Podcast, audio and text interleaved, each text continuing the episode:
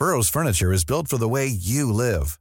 From ensuring easy assembly and disassembly to honoring highly requested new colors for their award-winning seating, they always have their customers in mind. Their modular seating is made out of durable materials to last and grow with you. And with Burrow, you always get fast, free shipping.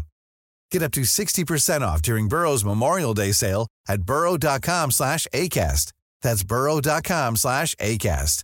burrow.com slash ACAST. Planning for your next trip? Elevate your travel style with Quince. Quince has all the jet-setting essentials you'll want for your next getaway, like European linen, premium luggage options, buttery soft Italian leather bags, and so much more. And is all priced at 50 to 80% less than similar brands. Plus, Quince only works with factories that use safe and ethical manufacturing practices. Pack your bags with high-quality essentials you'll be wearing for vacations to come with Quince. Go to quince.com/pack for free shipping and 365-day returns.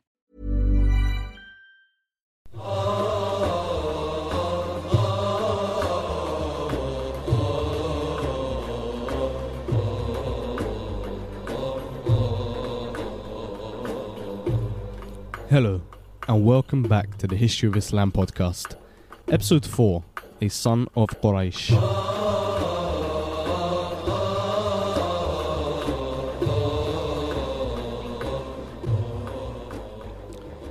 Assalamu alaikum, and welcome back to another installment of the History of Islam podcast. Last episode, we went over some of the aspects of trade on the Arabian Peninsula and also how settlements in the land as barren as Arabia managed to attract people and grow in population. Now, tradition tells us that the Kaaba, which is the cuboid building in the middle of Mecca, was built by the Prophet Abraham and his son Ishmael. And in its vicinity, Ishmael and his offspring settled and lived their lives. By the 4th century AD, obviously this was no longer the case, and the holy sanctuary was now in the hands of a tribe called Khuzaa, the sons of Khuzaa. Now, the land of Mecca was a barren one, ill suited for agriculture. Very few crops can thrive and grow in, in Mecca. So, the people of Mecca relied a lot on imports of food, and a consequence of this was that it would be even more difficult for a poor to survive. And in this land lived a widow named Fatima, and she found herself in a state of destitution. Her late husband had left her with very little wealth, and he left her with two sons that she had to take care of. The younger of the two, who was still practically an infant, was named Zayd, and the other was named Zohra, and he was the eldest. And as the days passed, she found it exceedingly difficult to live in Mecca, with nobody to support her, no source of income, no support network, there was no welfare state. So she decided to go back to her family.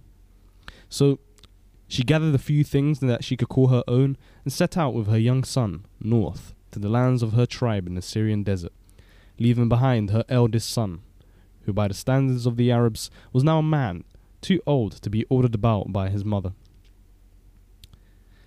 As the days and the years passed, Fatima the widow managed to remarry, and the young Zayd grew older, taller, and stronger as young boys do.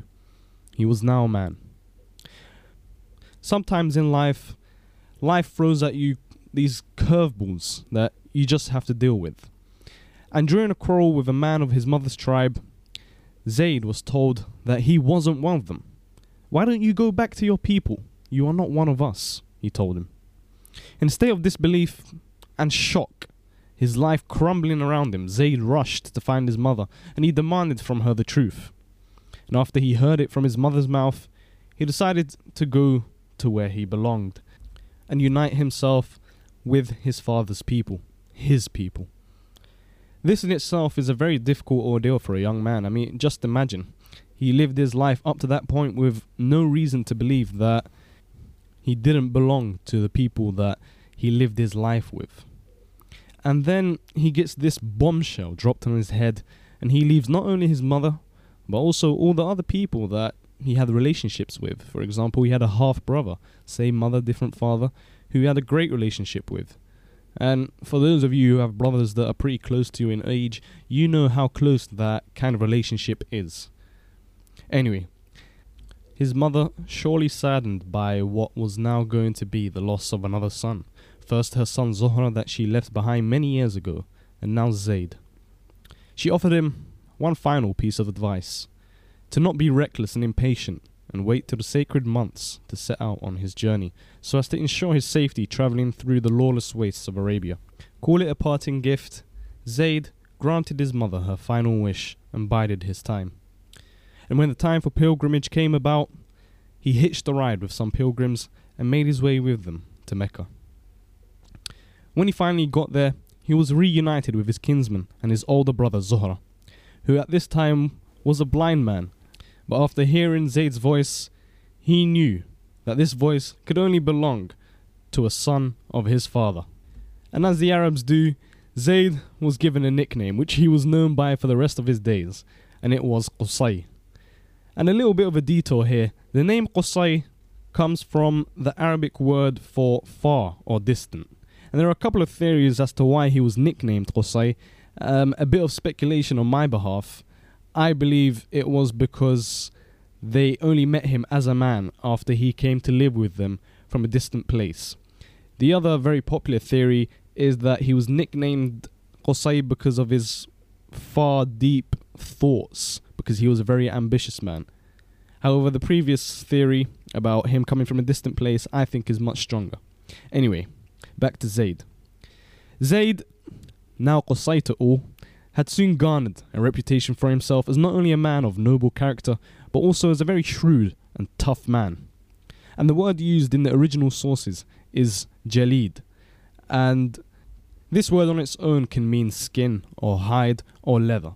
Well, obviously, in this case, it's coming from the word leather because leather is a very tough material. If any of you have seen leather being made or have a piece of clothing made out of uh, authentic leather, then you will know how tough it is. I mean, just just test it out. In fact, leather in ancient times was actually used as uh, as armor. In fact, leather was still used as armor up until the 13th century. All you had to do was just boil the leather, and that's it. You've got a fantastic piece of armor.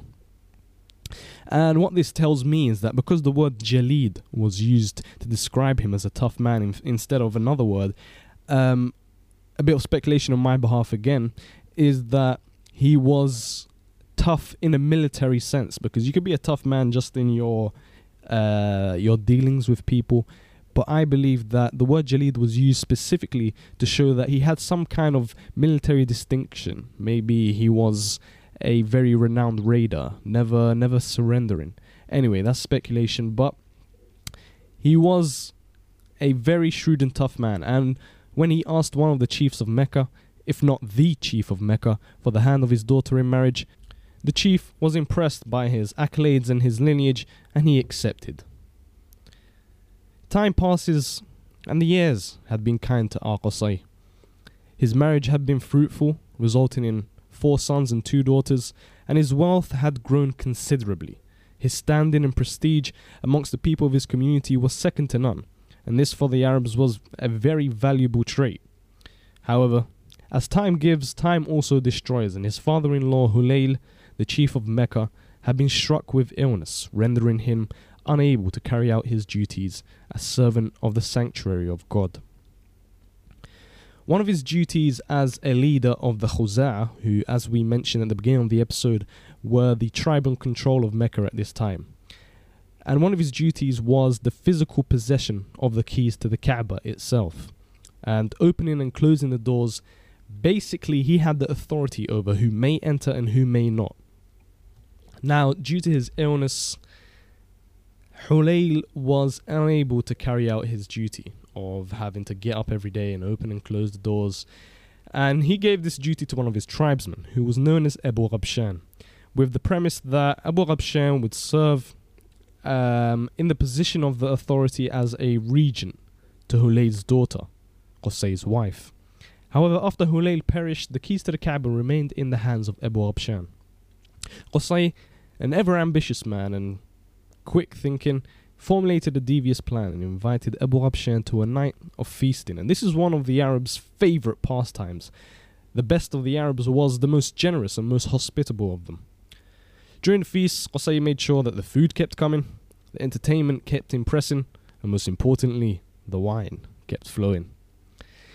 Deep into the night and deep into the feast, Abu Rabshan was now drunk beyond his mind.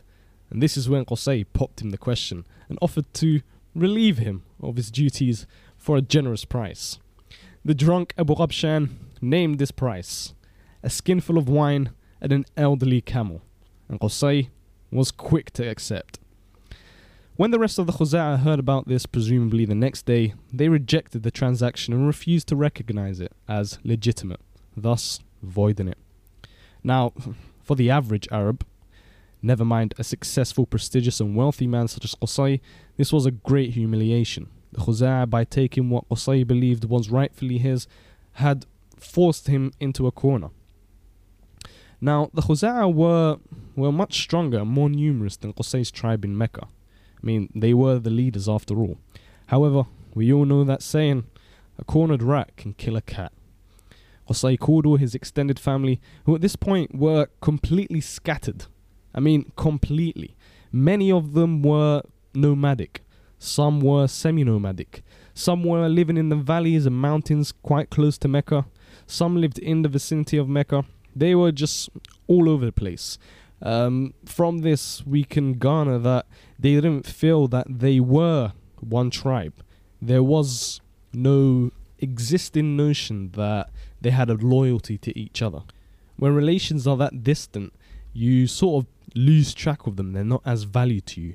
I mean, most people couldn't name who their third cousin is. I mean, could you name who your second cousin is? Some people don't even know who their first cousin is.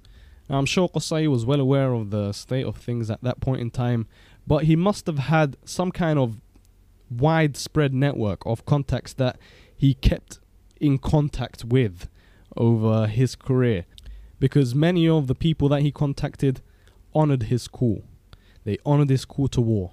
And this is why Qusay is known as Mujamma' Quraysh, the collector, the gatherer of Quraysh. Qusay then pulled another trick out of his sleeve because even with all the people that he called, they were still outnumbered by the Khuzaa. Qusay called his brother from his mother's side, his half brother that he left behind north in the deserts of Syria, and his half brother honored the call and brought with him a contingent of men to aid Qusay in his fight. This in itself, gathering all these people together, was a massive achievement, a great achievement. No other man from the lineage of Qusay had achieved such a thing, and only a man with the standing and prestige of Qusay could have pulled it off because of how much the Arabs valued those kind of qualities. And a parallel to this, so that you can comprehend it further, is if any of you play the Paradox Plaza game Crusader Kings 2, you'll see that characters have a prestige value that is accumulated within the game. And there are many games that have this kind of concept. And this prestige value that is accumulated the same way money is in the game, not in real life, is expended through such things like calling allies to war this was basically what is happening right now. If Qusay hadn't been as successful and as prestigious in the eyes of his contemporaries as he was, then this wouldn't have worked. The people just wouldn't have listened to his call to war. They would have ignored it. It's a bit like if someone you respect asks you for a favor, you'll be quick to grant it to them. But if it's someone that you don't care much for, you'll stall and refused to do it. Anyway, back to our story. To cut a long story short, Qusay and his army marched out and met with the army of the Beni Khuzaa, and they fought what has been described as an extremely bloody battle with casualties on both sides. But at the end of the day, Qusay triumphed, and Mecca was his. This was a massive turning point in the fortunes of the Quraysh. They were now joined under one banner and under one man. After his victory, we see that Qusay was a very shrewd politician and that his victory and unification of Quraysh wasn't just a fluke. Unifications were common to an extent in Arabia. However, they would be better described as confederacies. A group of people would unite in order to achieve a goal, just like with Qusay, his goal was to conquer Mecca. They would unite to achieve a goal and then almost instantaneously fragment if that goal is achieved or even if that goal isn't achieved. If progress towards that goal seems to be stalling or is becoming seemingly unachievable as the days go by, they would fragment and break away. And one of the biggest flaws of the Arabs was their habit of infighting. And this is a consequence of, amongst other things, the pride characteristic that we have previously highlighted and we've spoken about quite a bit.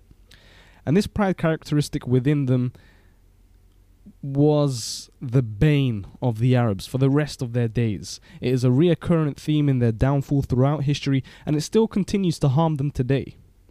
The most impressive thing about Qusay's rise and the Quraysh's rise is most notably Qusay's ability to keep everyone together and united under what was his absolute authority. Again, even absolute authority was extremely, extremely rare, even in the ancient kingdoms in the Yemen. A lot of the time, even those kings didn't possess absolute power over their subjects.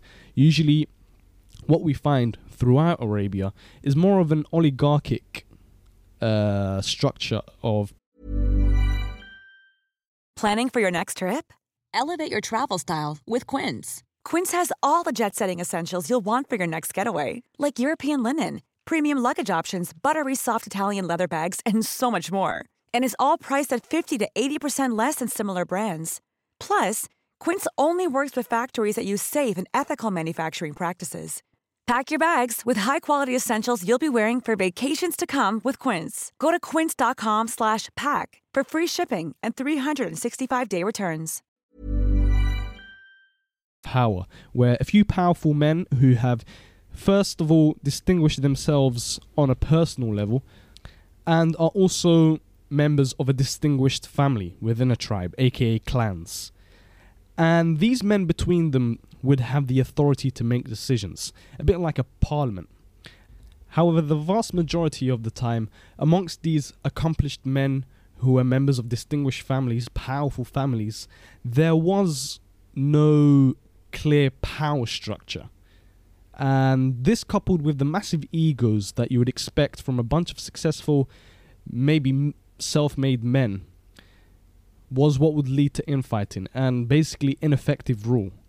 And eventually, we see the Quraysh fall back into this form of rule after Qusay dies. And this kind of personal loyalty further highlights the importance of Qusay's prestige and standing in his gathering and unification of the Quraysh, and that no other man would have been able to do this. And here's actually, there's a similar case with the Prophet Muhammad's career. After the Prophet Muhammad died, we have a en masse rebellion of the people that were previously part of the Islamic State. As soon as Muhammad dies, boom, everyone turns away and they basically say to Abu Bakr, who was uh, elected as uh, as Muhammad's successor, they basically say, you know, we pledged allegiance to Muhammad himself. We didn't pledge allegiance to any state or anything like that. Our loyalty is personal. Our loyalty is to Muhammad. So Abu Bakr had a big task on his hand to try and bring everyone back together. But I'm jumping the gun here a little bit. I just want to make clear and highlight how much of a feat uh, Qusay actually accomplished through this conquest of Mecca. Not because of the actual military action of defeat in the Khuza'ah, but because of the almost diplomatic aspect of it by gathering all those people together under one banner and keeping it there, keeping them working towards that one goal. And for his whole life, there wasn't any marked rebellion or any anger towards any of decisions the discontent only starts after he dies, and that's why the Quraysh go back to that more traditional Arabian structure of a bunch of powerful men almost squabbling over decisions and how to get things done. Anyway, now let us return to Qusay and his actions after the conquest of Mecca. Now in Mecca there was a building named Darun Nedwa. and Darun Nedwa was basically a kind of town hall where people would meet and talk. We're not quite sure exactly what the role of Dar al-Nadwa was before Qusay's invasion of Mecca or conquest of Mecca. But the first thing that Qusay did after his victory was initiate the expansion of this building. And the expansion will make it so that Dar al-Nadwa and the Kaaba itself would be linked, therefore enabling direct access to the Kaaba from Dar al-Nadwa. He then made this Dar his residence. So it was almost like his little personal palace where he had his court, where all his de- decisions were made. And if you recall from the previous episodes where we mentioned that shrines grew and became more attractive destinations because the Arabs dare not spill blood in what they considered the territory of the gods, well, they also gave uh, similar treatment to any plants that were within the vicinity of the shrine. So at the time of Qusay's conquest, there were uh, there was a couple of trees that were around the Kaaba and were taking up basically what was prime building space for homes. And Qusay, in another unprecedented move, took away these trees, cut them down, and he called all his people that he gathered to come and settle down in Mecca. And from this, we realize um, we can tell that quite a few of his followers, should I say, were nomadic. So the Quraysh were really spread out. They were a lot of them were nomadic, and he basically ordered them to leave their nomadic lifestyle behind and settle down in Mecca. This, as well, is a great indicator of the authority that Qusay wielded and that it actually was absolute. Because if you recall, we mentioned that the nomads were very proud of their independent lifestyle, that they could roam however they wanted throughout the desert with nobody telling them to do. And the fact that he was able to get nomads to come and settle down and leave behind their free roaming lifestyle shows that his rule was basically absolute and respected by all. He had brought a pride to the people that are now Quraysh. He brought a pride to them that they hadn't had before. Before they were just a scattered people, and now they are keepers of the haram, keepers of the holy sanctuary, which is something that you can boast about, something that gives you pride, which was, as we keep mentioning, a very, very important thing for the for the Arabs. The Arabs were the embodiment of that phrase, which goes something like um, I can't really recall it that well at the moment, but it was along the lines of "It's better to live a day as a lion than a hundred as a sheep." And Qusay, by gathering these people together and turning them into lions that lived with uh, great pride, had garnered from them their undying loyalty. Unfortunately, that is all for today's episode. I'll meet you again next week on Thursday, where we will continue with the story of Qusay and some of the institutions and policies that he laid down, and how it would influence the actions of the Quraysh after his death. Thank you for listening. There will be some footnotes after the jingle, so if you want to listen to those, then please do. Goodbye.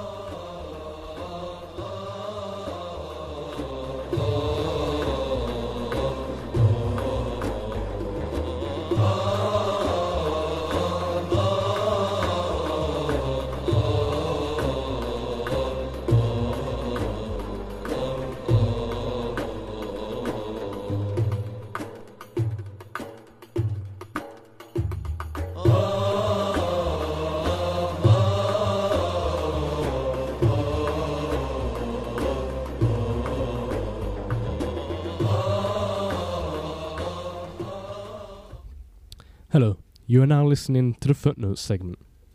First off, I just want to mention one thing from the episode. The story about Qusay buying the right of the keys of the Kaaba off of the drunk man, it is quite possible that it may not have happened. And this is because not all the early source materials mention it. Uh, they don't all agree that it happened. The reason I did mention it in our story is because I don't think there is any harm in doing so as long as I mention it as I am doing now. Because that sub story, if you like, doesn't really doesn't really change anything. It didn't affect the ultimate result because all the early source materials agree on everything else. That Qusay, after the death of Hulayl, gathered all his allies and contacts and brought them together, the scattered sons of Fihr, who are Quraysh, uh, as we have mentioned, and he launched a well-planned offensive. So the the story is more of the justification for the conflict, more of his casus belli for the war.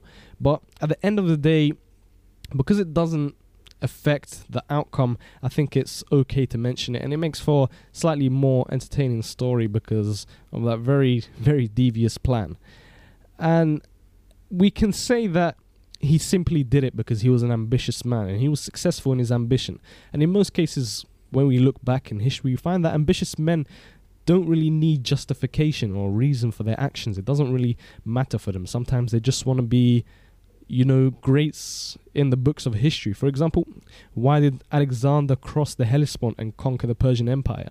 Um, I don't think he was in any, he wasn't under any existential threat. This is the same case for another great, Julius Caesar, when he conquered Gaul. The Roman Republic wasn't under any existential threat from the Gauls. Some guys just want to be top dog. Anyway, a few announcements.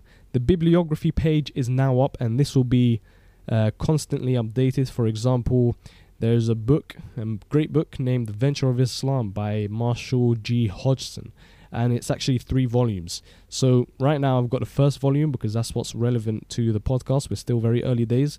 Obviously, as the podcast progresses, the research will progress as well to follow the timeline and it will become more extensive. So, every day, or not every day, but it will be updated quite frequently.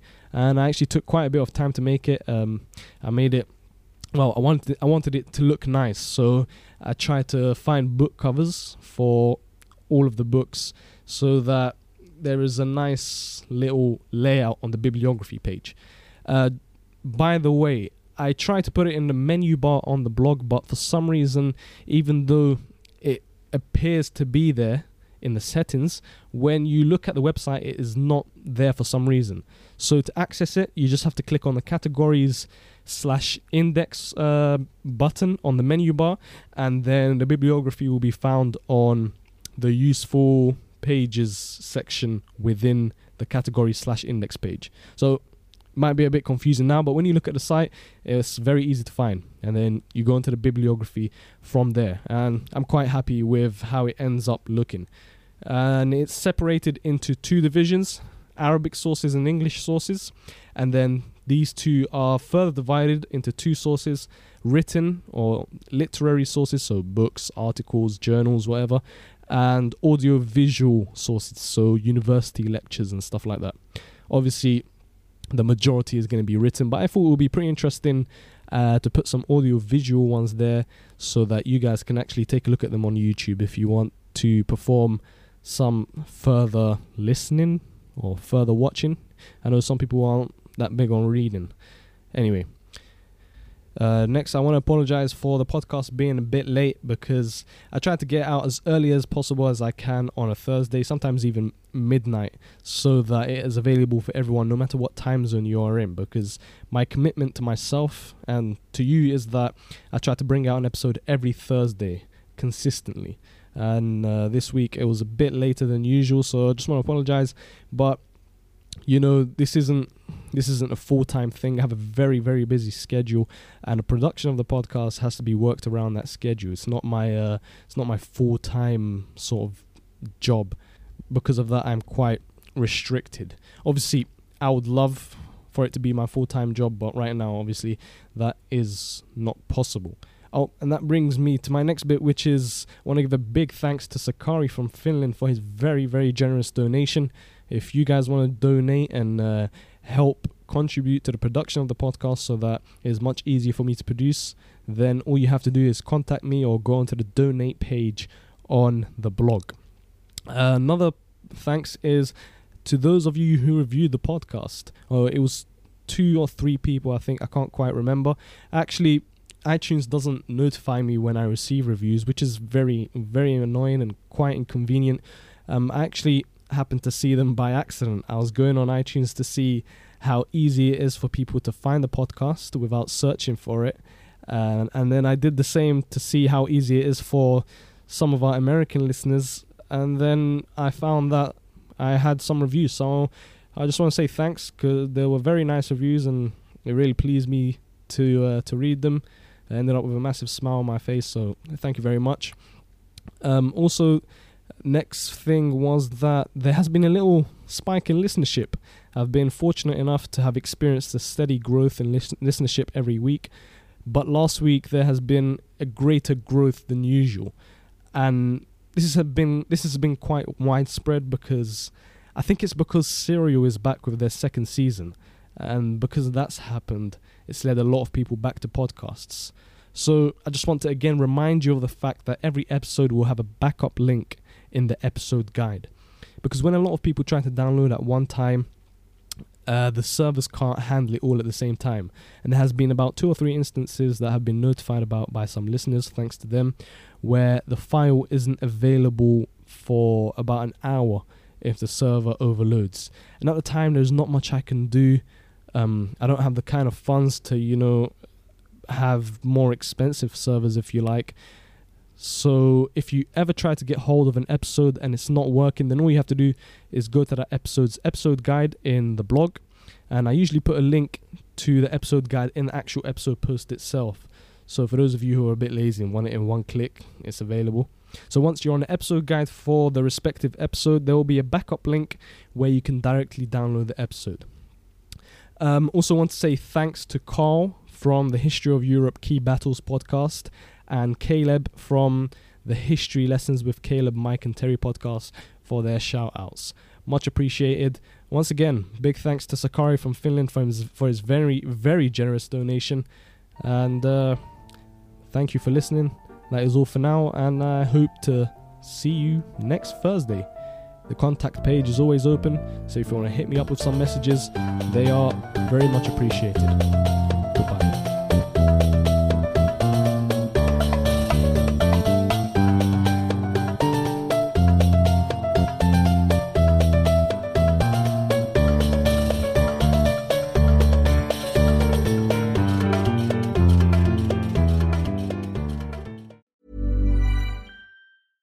Planning for your next trip? Elevate your travel style with Quince. Quince has all the jet setting essentials you'll want for your next getaway, like European linen, premium luggage options, buttery soft Italian leather bags, and so much more. And it's all priced at 50 to 80% less than similar brands. Plus, Quince only works with factories that use safe and ethical manufacturing practices. Pack your bags with high-quality essentials you'll be wearing for vacations to come with Quince. Go to quince.com slash trip for free shipping and 365-day returns. Even when we're on a budget, we still deserve nice things. Quince is a place to scoop up stunning high-end goods for 50 to 80% less than similar brands. They have buttery soft cashmere sweaters starting at $50, luxurious Italian leather bags, and so much more. Plus, Quince only works with factories that use safe, ethical, and responsible manufacturing. Get the high-end goods you'll love without the high price tag with Quince. Go to quince.com slash style for free shipping and 365-day returns.